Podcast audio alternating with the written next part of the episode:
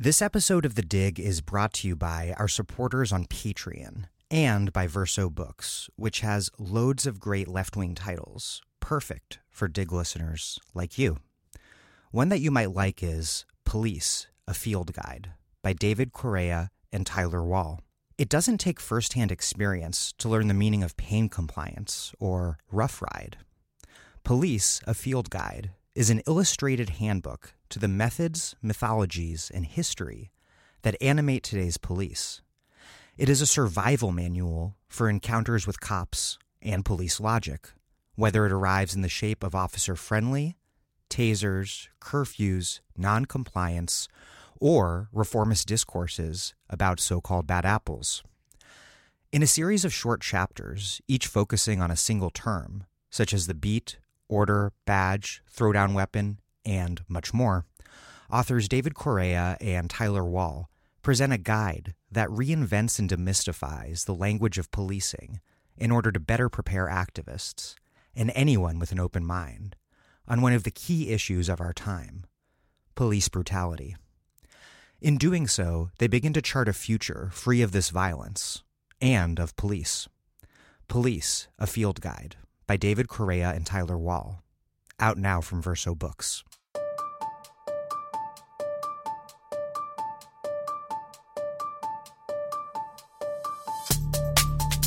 Welcome to The Dig, a podcast from Jacobin Magazine. My name is Daniel Denver, and I'm broadcasting from Providence, Rhode Island. 50 years ago, a rather mainstream group of high profile Americans declared the following our nation is moving toward two societies one black, one white, separate and unequal. Reaction to last summer's disorders has quickened the movement and deepened the division. Discrimination and segregation have long permeated much of American life. Now, they threaten the future of every American. This deepening racial division is not inevitable the movement apart can be reversed. Choice is still possible. Our principal task is to define that choice and to press for a national resolution. That was the Kerner Commission, established by President Johnson in the wake of urban uprisings and riots in the late 1960s. It embodied left liberalism at its most bold and idealistic best. But that notion of radical reform was eviscerated by the American War on Vietnam, the rise of neoliberalism and the modern conservative movement, and liberal triangulation that reached its apotheosis under Bill Clinton. My guest today is Vanessa A. Bee, a consumer protection lawyer in D.C. and a social media editor for Current Affairs magazine, to which she regularly contributes essays. She recently wrote a sharp retrospective essay for New York Magazine on the occasion of the Kerner Report's 50th anniversary. And that's what we're going to discuss today. Quick note we've got an excellent weekly newsletter for our supporters at patreon.com slash the dig. That's P A T R E O N dot com slash the dig. Without further delay, here's Vanessa A.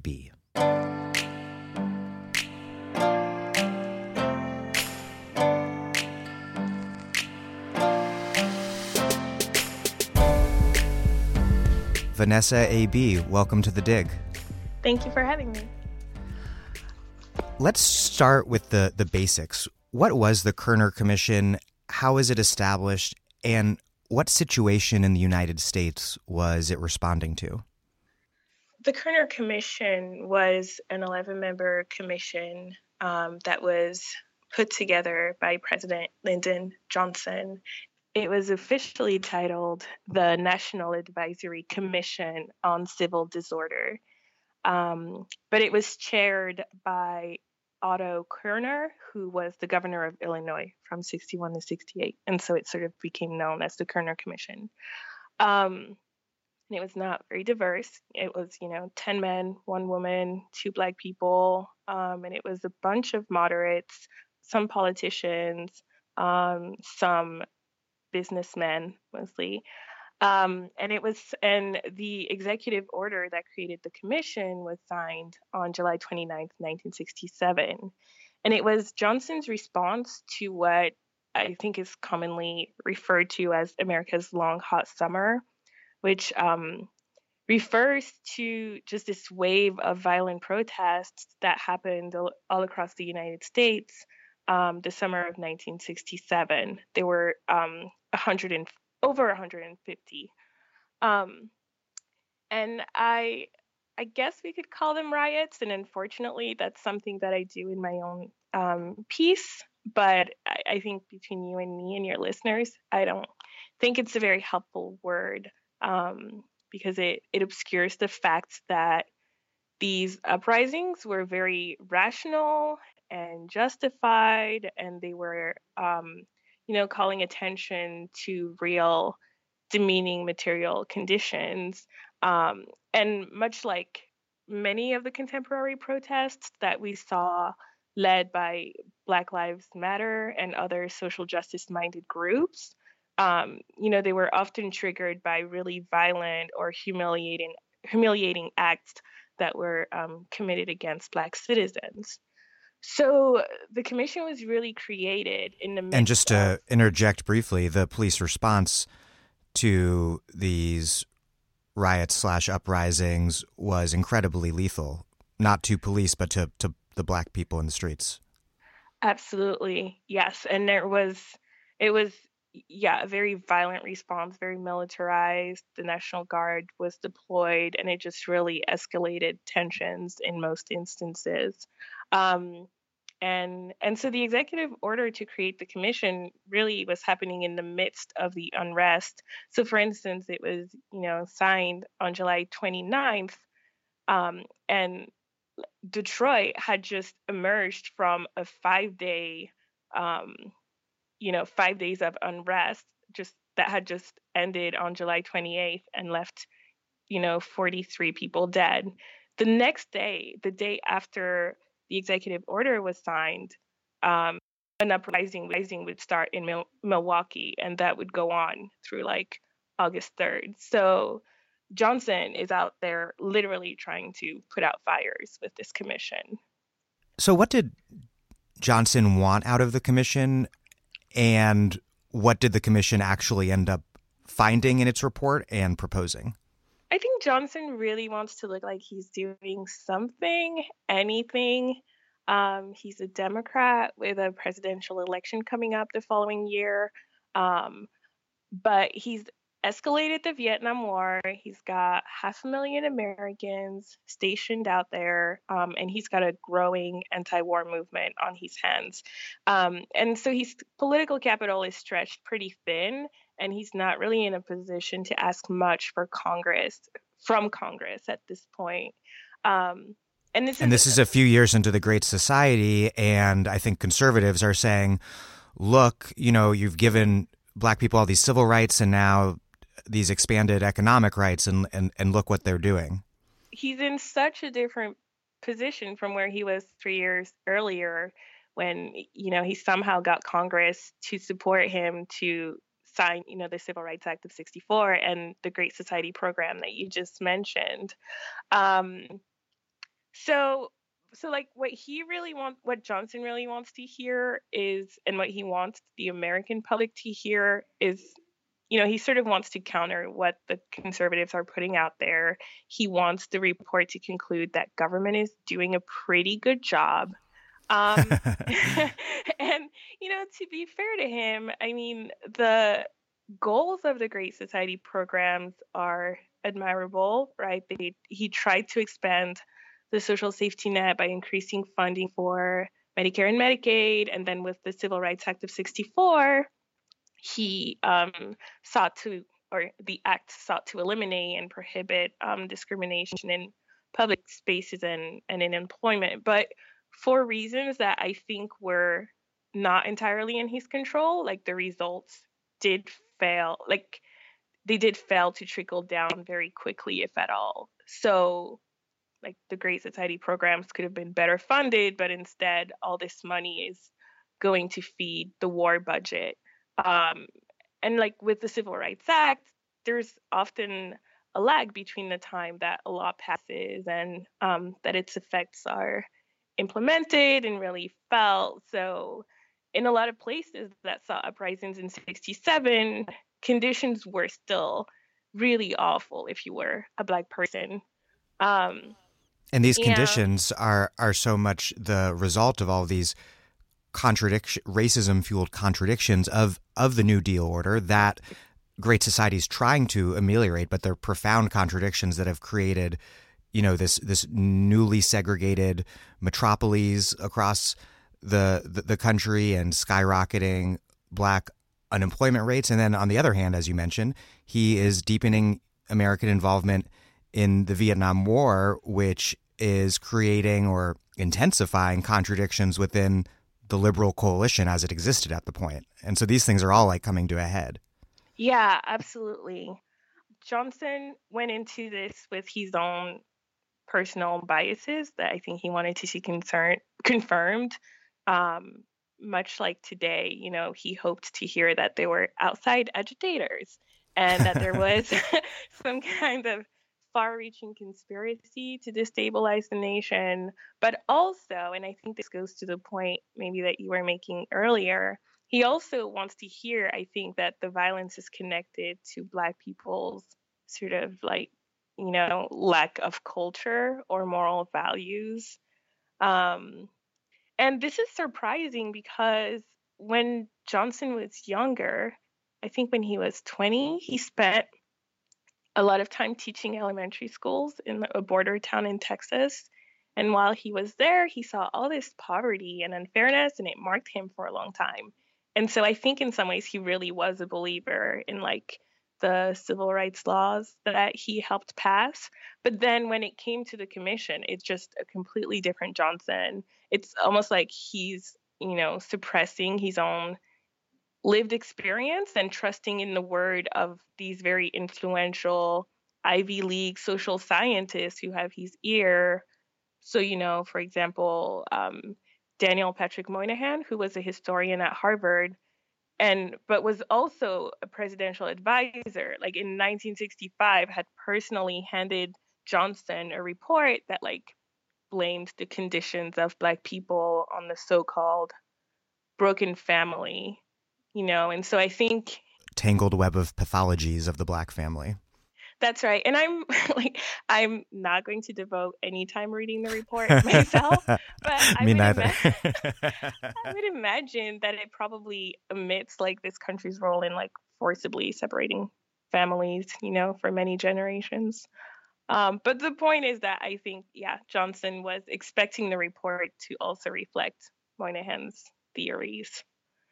Um, but in terms of what the commission ended up finding, so they surveyed, they broke up into teams. They they had um, they had more formal hearings in Washington D.C. where they had really prominent civil rights activists um, and leaders, you know, comment on what they thought was the cause of the uprisings. But they also um, split up between 23 cities and just like went on the ground and actually talked to um, people in black communities to ask them you know what was going on what was motivating their participation. Um, and they they had really interesting finding. Um, like they understood that usually the incident that triggered the uprising um, was sort of the last straw you know, in reality, there had been weeks or months of these like tension heightening incidents, is what they call it in the report. Um, they also acknowledged that very often the police was involved in these prior and final incidents. I think in I mean this is sort of implied in the report because the language is softened, but I I read it to say that like the police was, you know, brutalizing people. Um, it was also interesting that they found that many of the participants weren't militants or quote unquote, you know, young thugs, even though I think that's perfectly fine if they had been. But um but you know, they were like well educated, politically informed, middle class black people who participated as well. Um and then a few other interesting points. Um, so they noted how little representation Black people had at the municipal level. Um, they noted that there were that the responses to the uprisings were just completely inadequate, and some of the the responses included, you know, additional training and providing equipment to the police, just providing more sophisticated weapons, and often that just you know ended up making things worse. And then of course they found no conspiracy or organized activity. Um, but they present all these um, conclusions in really stark language and um, and just beautifully written language. Really, it's a it's a powerful some powerful statements. I mean, they call out white racism, including the fact that in many places um, the police symbolizes white power, white racism, white repression, and those are their words, not mine. Um, and yeah, they really call a spade a spade. And then in terms of recommendations, they um, so they they support like a massive investment from the federal government. They want um, the federal government and states to commit to supporting local governments with um, delivering services to Black communities. Um, they want to increase the presence of of government agencies at the local level. They advocate for um, including and involving residents of the ghettos in policy making through like you know things like legal services and legislative hearings um, and generally just involving black people in policy making um, they do that thing where they ask for you know additional like law enforcement reforms um, which i'll just kind of skip over. They do ask for more diversity as well. Um, and but really on the federal on the federal level they ask for a commitment of resources to target um, grievances that black people identified when it comes to employment housing and um, they also advocate for a more inclusive and generous um, social safety net. One of my favorite lines from the report has always been, quote, segregation and poverty have created in the racial ghetto a destructive environment totally unknown to most white Americans. What white Americans have never fully understood, but what the Negro can never forget, is that white society is deeply implicated in the ghetto. White institutions created it, white institutions maintain it, and white society condones it. It's, it's just remarkable in 2018 that, that these findings, which so directly indicted the structural forces, the political economic forces that shape inequality in this country, were, were a take by very mainstream liberals. It's, it's just so remarkable given what has happened to liberal politics in the neoliberal decades that followed shortly thereafter. Yeah, absolutely. And, you know, reportedly, um, the commission had, you know, internal disagreements, especially over how it, um, how the report treated the police brutality problem, um, which some commissioners thought was too radical. Um, and they disagreed also on how to pay for all these recommendations. Like the tensions were so bad that at one point, four of the most right wing commissioners threatened to write a minority report. Um, but I think like what that demonstrates is that just among themselves, like there was already a lot of compromising and toning down that went into the final report, and it was still pretty uh, you know, bombastic, I guess. And I think yeah. my own my own imagination has been so crippled by the limits of our modern day liberals that I can't even really imagine what the ungagged version of that passage you just read, you know, actually looked like. Yeah, uh, Corey Robin has written about this. I think about how he doesn't take, as a leftist, take take joy in liberals and liberalism being so so fucked up that actually, um, from a left perspective, we would much prefer a more intellectually serious, radical social democratic current predominating amongst liberals. and this this report, this commission's report, reminds me of that. Um, So Johnson was not pleased, I take it, but the commission, you write, outmaneuvered the president. And I didn't know any of this history before. You write that the commission outmaneuvered the president, and the They report did. became a popular sensation. What happened? in the public sphere, Johnson totally maintained face. He pretended that he wanted the commission to act independently, but behind closed doors, he was so stealthy. Uh, the administration kept track of everything the commission did. Mostly, they had um, the lawyer on the team, David Ginsburg, who I don't think is related to RBG, um, but they would have him report to the administration regularly on how things were going. Um, the more right wing members of the commission represented Johnson's interests on the commission pretty well, I think. So I think he was banking on them to help sway the more left wing ones. But there were some surprises in there. So Johnson became increasingly annoyed that one of his Republican appointees, um, the mayor of New York City, Lindsay, uh, I should find his first name, John Lindsay. John Lindsay, that's right. Uh, that John Lindsay was apparently acting too progressive in commission meetings. Um, and so that got back to Johnson. And he, along with a, a member of Congress, would like try to threaten Lindsay like access to federal funding through HUD, you know, just just as sort of a shakedown to get him to come down. charming, charming behavior. Very subtle. right. Um, so to undermine the report, everyone was leaking. The administration relied on leaks, um, and what ended up happening is that uh, probably one of the more right-wing members on the commission leaked a non-final draft of the commission's report to the Washington Post, um, and then the Washington Post called the commission and said, "We're getting ready to." um, publish this. So, to get ahead of the Washington Post, the commission moved their release date of the final report. So, initially, the final report was supposed to come out on March 3rd.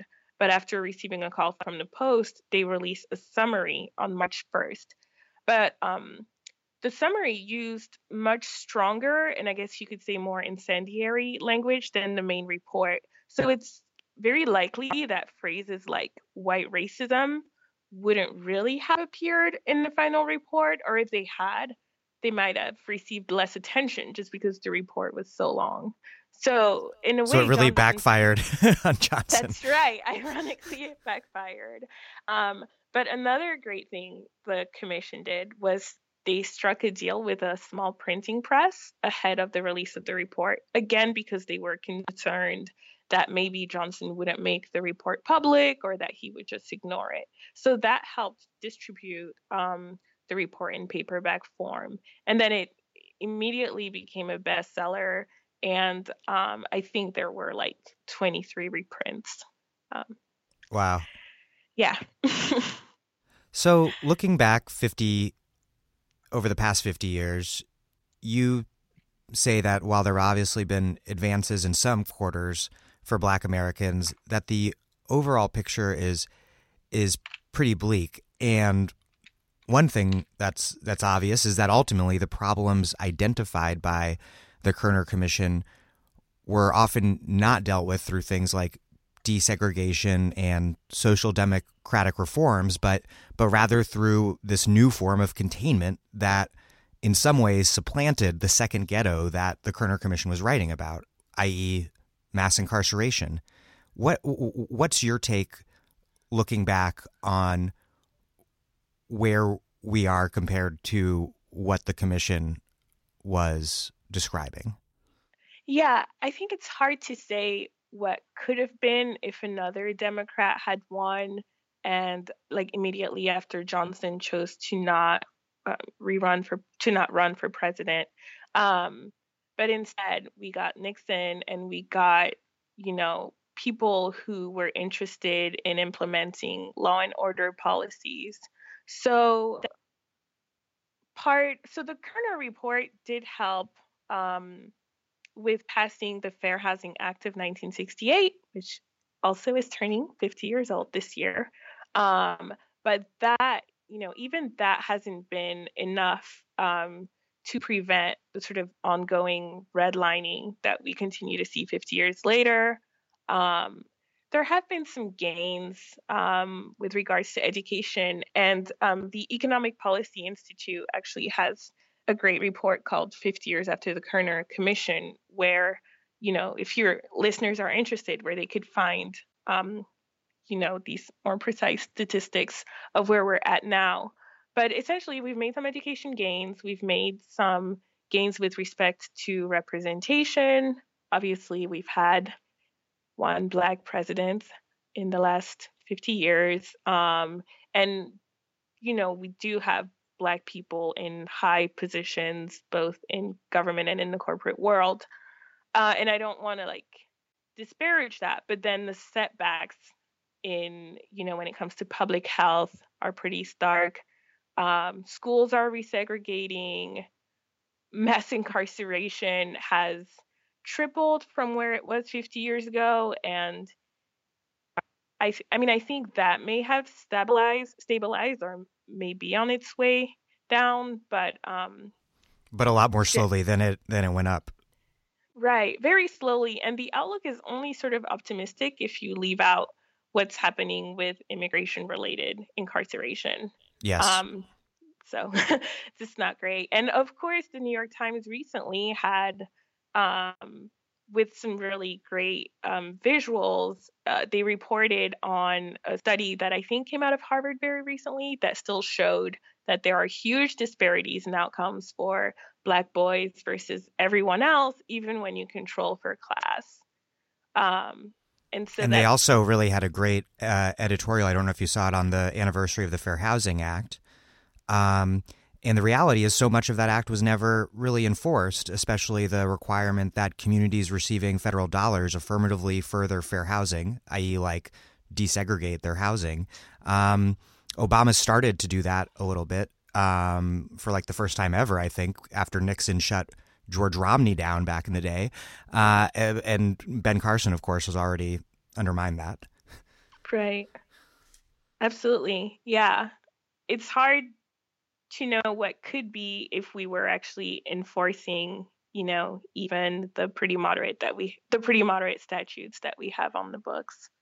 Um, so yeah it is a pretty grim um, picture i think 50 years later.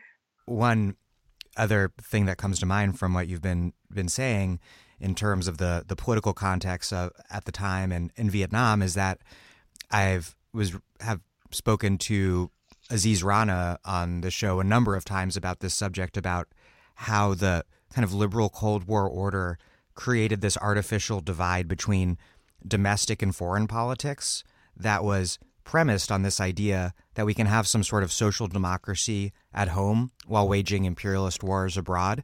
And I think the way that that Johnson's involvement, deepening of the U.S. involvement in the American war on Vietnam, how that undermined and and help fracture the liberal coalition necessary for social democratic reforms in the U.S. I, th- I think that's just such a clear reminder of how how bankrupt that separation between the domestic and the foreign is. Yeah, absolutely. Now, I want to get to the core of your argument, which is that our struggle for equality in the years since the Kerner Commission has been straitjacketed by the way that many people think about equality. And uh, I want to quote from your, your article in New York Magazine. Uh, you write The problem is striving for equality only with respect to opportunity is myopic. This approach focuses on fairness of process while ignoring inequality in outcomes. It reflects the very meritocratic mentality that has helped sustain wide gaps between black Americans and white Americans, between the genders, between classes, and between broader demographic categories. Envisioning our future through an egalitarian lens would require us to seriously reconsider political ideologies that embrace equal outcomes. More broadly, it would compel us to prioritize the well being of the collective over that of the few, even if this came at the expense of the few. I thought that was just really brilliantly put just like in other words, uh, liberals are more inclined to talk about equal pay for, say, like janitors of different genders, but not the pay gap between janitors and CEOs. Tell me a little bit about the bad work that's been accomplished by the way we think about equality and, and how that can be unlearned productively. I think that equal opportunity, um, that, that sort of frame of thinking, um, has really no qualms with like seeing the less lucky or the less skilled or the less able among us suffer if um if we provide opportunities that like are that we deem to be sufficient to sort of paper over the resulting inequalities um, that come from these same set of opportunities that we give. Um, and I think that when our goal isn't really equal outcomes, then um, we can sort of fool ourselves into thinking that the policies we're supporting are affecting a positive in the world and we can be at peace with you know a minority of people accumulating disproportionate amounts of capital and wealth and just really not disturb our status quo very much um, and um, i think that like equal opportunity is is still helpful, and certainly we should be using every tool at our disposition to root out, um, you know, discrimination on bases that we've decided democratically that are, you know, illegitimate reasons to to prevent people from accessing certain goods. I also think that like with equal outcomes, they can that equal outcomes can help us measure just how equal an opportunity actually is. Um, and I think that frame of mind also frees us to pursue more aggressive measures to restore um, balance. And so, with respect to income and wealth, for, in- for instance, I think that means, um, you know, to use another analogy, that means not just using the tide to lift all boats, but maybe also taking measures to t- to cap how high some of the boats can go, if that makes sense. Um, and, how, um, and how big those yachts can be. exactly. Um, and in my in my piece, I want to make sure I mention. So I talk about equal outcomes, and then I use democratic equality as sort of the framework um, to put that all together. And I think that you know that that's sort of a more holistic way to think about these issues, which, by the way, are not my invention. There are philosophers like Amartya Sen and Elizabeth Anderson at the University of Michigan who have spent um, much more time than me thinking about what democratic equality can look like. Um, but I think that the strain of egalitarianism that I talk about in my piece is very much in tension with capitalist values. Um, and I think it like threatens the individualism that's very endemic to American culture. Um, and, you know, this sort of like meritocratic um, theology that justifies like the massive accumulation of capital by some people and then readily finds moral fault in people who have less. Um, and I think like realistically, you can't reach equal outcomes with, without being open to massive transfers of resources and capital, including a downward redistribution um, of income and wealth. So in the past, that's you know the kind of talk that's invited red baiting. I think accusations from liberals and conservatives. Um, so uh, you know, I I think I'm proposing something that's very much in tension with with the mainstream and people who are comfortable with equal opportunity, but maybe thus far haven't been able to push for equal outcomes. I think that's really interesting what you're saying about what you're saying in terms of critiquing the political discourse around equal opportunity while emphasizing that it sh- the idea shouldn't be thrown out because if we take the commitment to equal opportunity seriously, then we do have to deal with housing and school segregation and funding inequities and those sorts of things. Um, and uh, but the the way that equal opportunity is politically deployed currently in the United States is pretty pretty pernicious. And I think the, the key to its perniciousness at present is the way that equal opportunity is, is caught up, like you say, in this idea of meritocracy. And meritocracy, the way that functions, is just as a, a, a key ideological force to legitimate the political economic status quo in this country because a meritocratic system is one that punishes so-called losers and rewards the the so-called winners, the rich. That's right.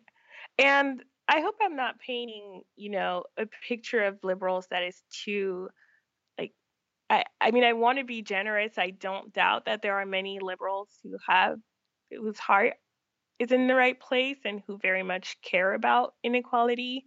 Um, but I think there's often a tension with between sort of how they feel about the idea of have of people who have less having more and also you know the pressures from the institutions and the corporations and the influential individuals on who's funding for instance the democratic party or its more prominent members you know depend for support.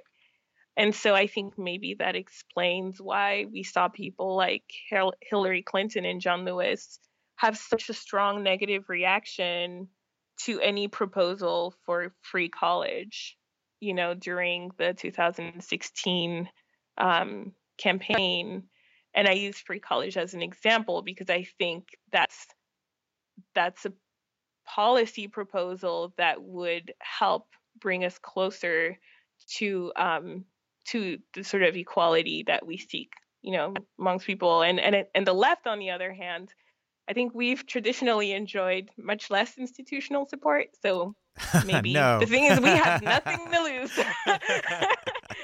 so, Wait, we haven't been in power recently? I shit. Um...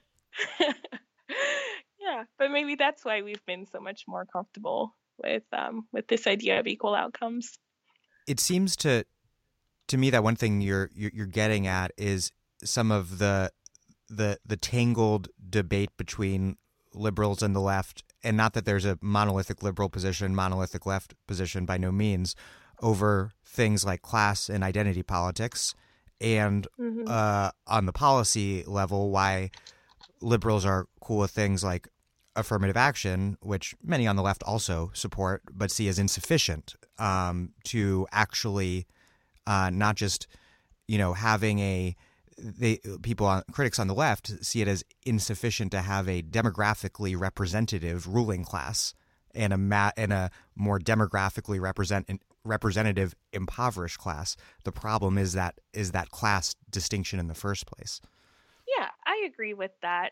I think that affirmative action on its own isn't a sufficient tool, right? Much like equal opportunity policies on their own tend to, I think, be insufficient to um, sort of get to the inequality that plagues our society. But in theory, I think the principle of affirmative action is very compatible with um, like a more egalitarian uh, policy framework that focuses on equal outcomes. Of course, that's assuming we're talking about actively recruiting and including, you know, people who come from underrepresented or minority groups. I would be as enthusiastic when affirmative action is applied to, say, legacies um, at colleges.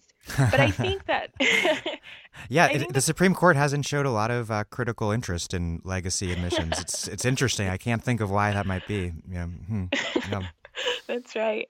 Um, but so I think when universities were playing around with affirmative action and what that looked like, and went as far as even using quotas, which you know, be, I think eventually was challenged in the Supreme Court. Um, like that forced them on focus that forced them to really think about what it would take to up their numbers of enrollees um, and i think it's really it has encouraged colleges to think deeper about how much work they should put in to get more black students to get more hispanic students um, I know my alma mater, which is a large state school in Nevada, realized at some point that it wasn't enough to send, you know, a bunch of pamphlets to local high school juniors. you had to start talking to kids much, much earlier, like even at the elementary school stage. Um, and I think once you start thinking that far forward, maybe that means that as an institution, you have to throw your your weight behind research and programs that will make sure that the, the kids that you're trying to recruit will be more equal to their peers early on so that by the time that they're juniors in high school they haven't fallen so far behind that like giving them an equal opportunity to apply as juniors is essentially meaningless right because so much else in their life at that stage is unequal all of this is to say that I think affirmative action is one of many effective tools. And, you know, as you were mentioning, it's gotten a lot of pushback in the courts. And I, th- I think its success has a lot to do with like the amount of challenges that it's that it's faced. Um, but I think, yeah, ultimately, I, I personally really hope that affirmative action will survive this administration and maybe be expanded in the future. Yeah, let's hope. Um, but uh, all things are somewhat uncertain at present. the The last thing I want to talk to you about is the last thing that you write in the article, and I want to quote from it again. Left leaning politicians with an eye on the 2020 presidential race have a chance now to harness the energy that is already shifting toward democratic equality. Speaking more boldly against socioeconomic inequality is a start but it is also not enough. To advance toward what we could be a kinder, fairer, more egalitarian America, and in the process earn the support of left social movements, we must move past the shackling timidity of equal opportunity rhetoric. And it's our responsibility, too, as we enter yet another election season, to ask ourselves whether the candidates and policies we stand behind will actually make us more equal. I think that's powerful and spot on.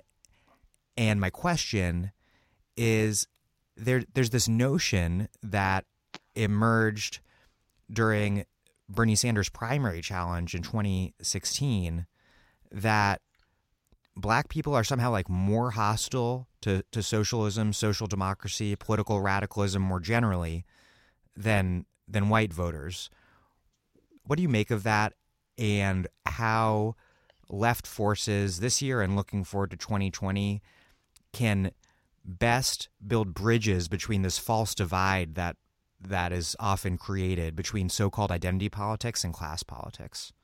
I think that what you describe is definitely I mean that was very much a recurring theme uh, during the 2016 campaign and it was very frustrating to witness to see, you know, as a Black leftist woman, to see prominent Black pundits, writers, and other figures with a large platform sort of imply that Black people just have, just to speak on behalf of all Black people and to say that we are just generally not receptive to socialism and, you know, political radicalism.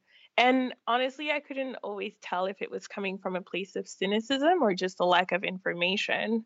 But either way, I think to imply that Black Americans and um, you know continental Africans are somehow inherently hostile to these um, ideologies is really erasure on a couple of levels.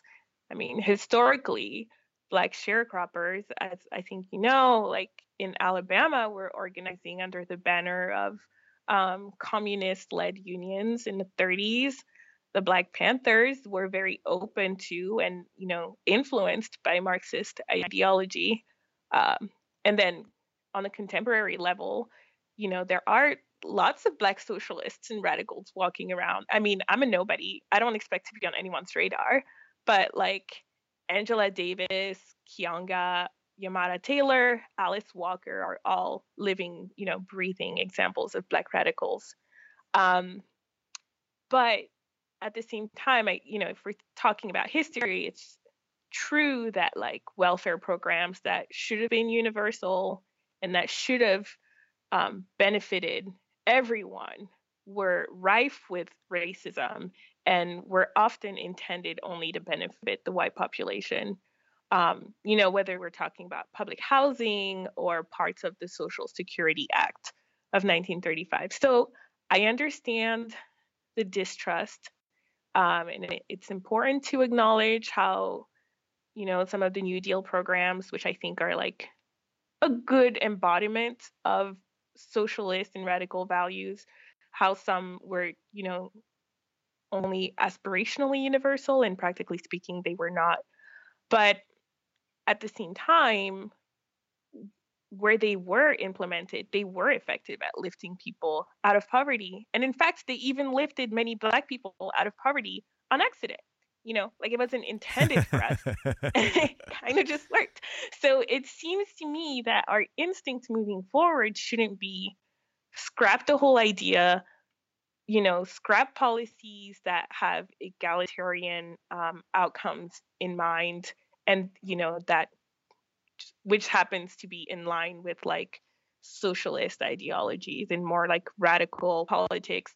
Um, and instead, like, why don't we just think more seriously about designing programs with the explicit intent of yielding more equal outcomes, which necessarily will require us to think very seriously about what that means for Black people in this country.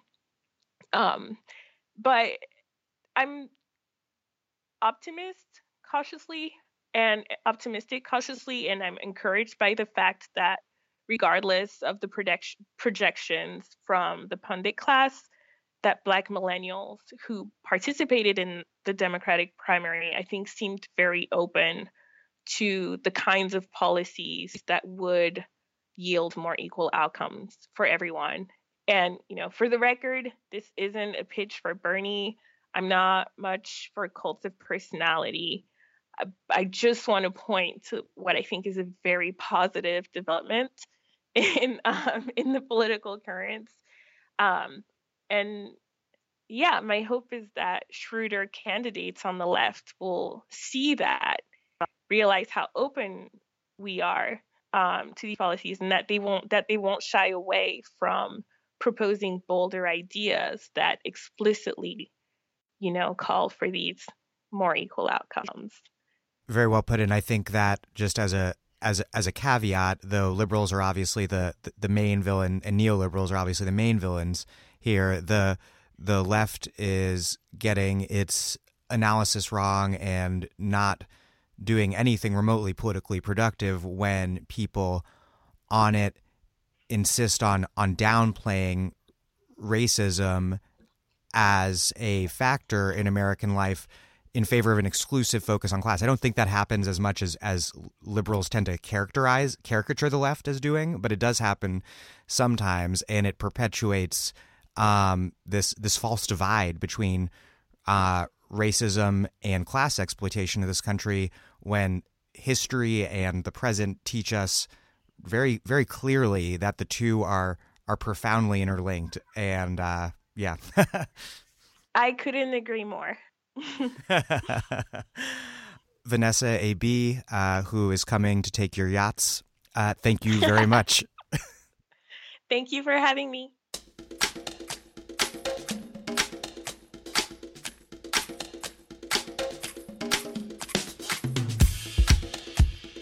Vanessa A. Bee is a consumer protection lawyer in DC and a social media editor for Current Affairs magazine. Thank you for listening to The Dig from Jacobin Magazine. As Marx once said after noting that revolutions are never made to order, while other podcasts have only interpreted the world in various ways, our point is to change it. We are posting new episodes every week, mostly twice a week. The Dig was produced by Alex Lewis, music by Jeffrey Brodsky. Follow us on Twitter at The Dig Radio, and please do find us wherever you get podcasts and subscribe. If it's on iTunes, please leave us a nice review. Those reviews help put us in touch with new listeners, as does you telling your friends and loved ones about the show. All propaganda on our behalf is something that we like a lot. And last but not least, do find us on patreon.com slash the dig, where you can make a contribution and thus gain access to our weekly newsletter. Even a few bucks is a big help.